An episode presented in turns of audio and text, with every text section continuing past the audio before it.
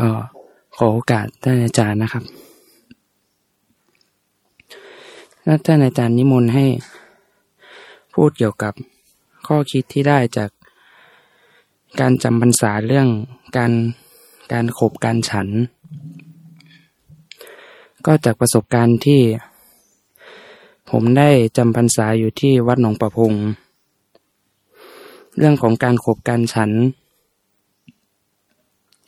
พระเดชพระคุณหลวงพ่อเลี่ยม ท่านก็จะย้ำอยู่เสมอเสมอในเรื่องนี้ว่า ต้องเป็นผู้รู้จักโภชเนมัตดัญยุตาคือการเป็นผู้รู้ประมาณในการบริโภค แล้วก็อีกเรื่องหนึ่งคือ ต้องเจริญทำอันมีอุปการะมากคือสติสัมปชัญญะ ทุกอิริยาบถทั้งการยืนเดินนั่งนอนแม้กระทั่งการฉันก็ต้องเจริญ ทำข้อนี้ ก็ครูบาอาจารย์เขาก็จะมีเทคนิคหรือว่าอุบายหลายอย่างก็ที่ผมได้ได้ครูบาอาจารย์ได้แนะนำสั่งสอนมาแล้วนำมาลองใช้เกี่ยวกับเรื่องนี้ก็ที่ที่เห็นผลมากที่ว่าได้อานิสงส์มากก็วิธีหนึ่งก็คือเรื่องการของการนับคำนับคำข้าวที่ฉัน เพราะว่า ปกติอย่างที่ท่านไหนได้พูดไปเมื่อวานว่าพอเราออกไปตักอาหาร คือวัดหนองประพงสมัยนี้ก็ไม่เหมือนสมัยที่พ่อแม่ครูบาอาจารย์ หรือว่าท่านอาจารย์อยู่ก็เรื่องการเรื่องพัฒหารก็ก็ดีขึ้นเยอะ เพราะฉะนั้นพอเราไปเห็นกิเลสมันก็ก็ก็จะอยาก อันนั้นก็อยากตักอันนี้ก็อยากตัก พอพอเป็นอย่างนี้ เรื่องการนับคำข้าวมันจะมีมาจะมามีอันนี้สงมากตรงนี้ เพราะว่า เรารู้จักการประมาณ เรารู้จักตนว่าว่าพอเราลองฉันไป พอลองทำสักสามสี่วัน เราจะรู้แน่นอนเลยว่า ว่าตัวเราเองนี้สามารถฉันได้กี่คำก็ต่อให้หิวมากหิวน้อยก็บวกลบไม่เกินสามสี่คำแค่นั้น เพราะฉะนั้นพอเราลองได้ลองทำวิธีนี้แล้วก็ก็ทำให้ รู้รู้ทัน รู้ทันคำลวงของของกิเลสคือ คือพอพอเดินทบาทเดินบินทบาทเออสายไกลๆมาแล้ว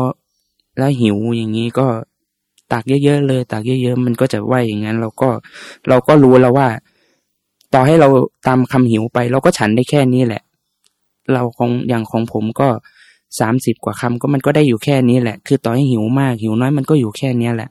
เพราะฉะนั้นเราก็จะไม่เชื่อคำของกิเลส ก็เป็นถือว่าเป็นประโยชน์มากตั้งแต่ต้นพรรษาจนถึงตอนปัจจุบันก็ก็ยังใช้วิธีนี้อยู่ แล้วมันก็มีอันนี้สงหลายอย่างอีกคือพอเราพอเรารู้ว่าเออเราอยากทดลองวิธีใหม่ๆ อย่างเช่น ท่านอาจารย์ยานะท่านก็จะแนะนำให้ทรมานกิเลสคือค่อยๆค่อยๆลดคำลงดูว่าเราจะทนได้น้อยที่สุดกี่คำอันนี้ก็เป็นวิธีการทดลองอย่างหนึ่ง หรือว่าเรารู้ว่าวันนี้หลวงพ่อจะพาทำงานหนักนะมีการปรับปรุงนั่นก่อสร้างนี่ แล้วก็ฉันเพิ่มจำนวนคำขึ้นมา มันก็ประยุกต์ได้หลากหลาย แล้วอันนี้สองอย่างคือเวลาเวลาที่เราฉัน พอเราพอเราฉันไปเราก็จะมีความเพลิน ยิ่งฉันมือเดียวมันก็ยิ่งเพลินมีความสุขจิต มันก็ปรุงแต่งกับรสชาติอาหารพอเราพอเราได้ ได้นับคำข้าวนี่ จิตมันก็จะมีงานทำคือ ความสมาธิมันจะไปอยู่ที่การนับคำคือถ้าถ้าเราถ้าเราวอกแวกเราไปกับรสอาหารมากไปนี่ มันจะลืมทันทีว่าตอนนี้มันกันมันมันฉันไปกี่คำแล้ว อันนี้มันจะเป็นแน่นอน คือก็ทำให้เราไม่ไปหลงกับรสของอาหารมาก ครับ อันนี้ก็เป็นเป็นเรื่องของการ รู้ประมาณในการบริโภคเป็นเป็นอุบายที่ที่ผมได้มาส่วนส่วนเรื่องสติสัมปชัญญะ ก็ก็มีอุบายคือ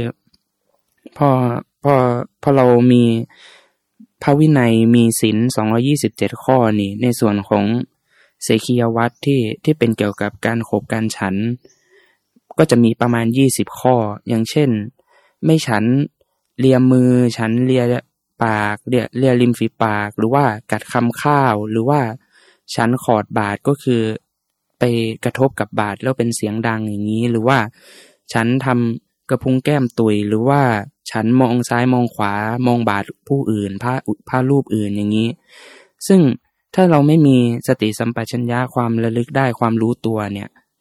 ตรงนี้เราทำแน่นอน เพราะว่าสัญญาเก่าตอนเราเป็นตอนเราเป็นโยมเนี่ย เราก็ฉันไม่เรียบร้อยบ้างเออเราก็กินไม่เรียบร้อยบ้างกินไม่สำรวมบ้าง เพราะเราเพอเราฝึกเจริญสติสัมปชัญญะต้องต้องต้องรู้ในสิกขาบทพวกนี้มันก็เป็นอุบายทำให้เรามีมีความรอบคอบมากขึ้น มีความสำรวมมากขึ้น ก็ก็พวกนี้ก็เป็นเป็นประโยชน์ที่ทำให้เป็นข้อคิดจากจากการจากการที่ฉันคือ ต่อให้เราทำอิริยาบถหยาบ การเคลื่อนไหวอย่างเช่นการฉันหลวงพ่อท่านก็จะบอกว่ามันก็สามารถภาวนาได้ แต่แค่เราต้องหาอุบายที่หลาย ๆ อย่างที่ที่มันเหมาะกับเรา ซึ่งอันนี้ก็ก็เป็นข้อคิดที่ผมได้จากการจำพรรษาที่ที่วัดหนองประพงษ์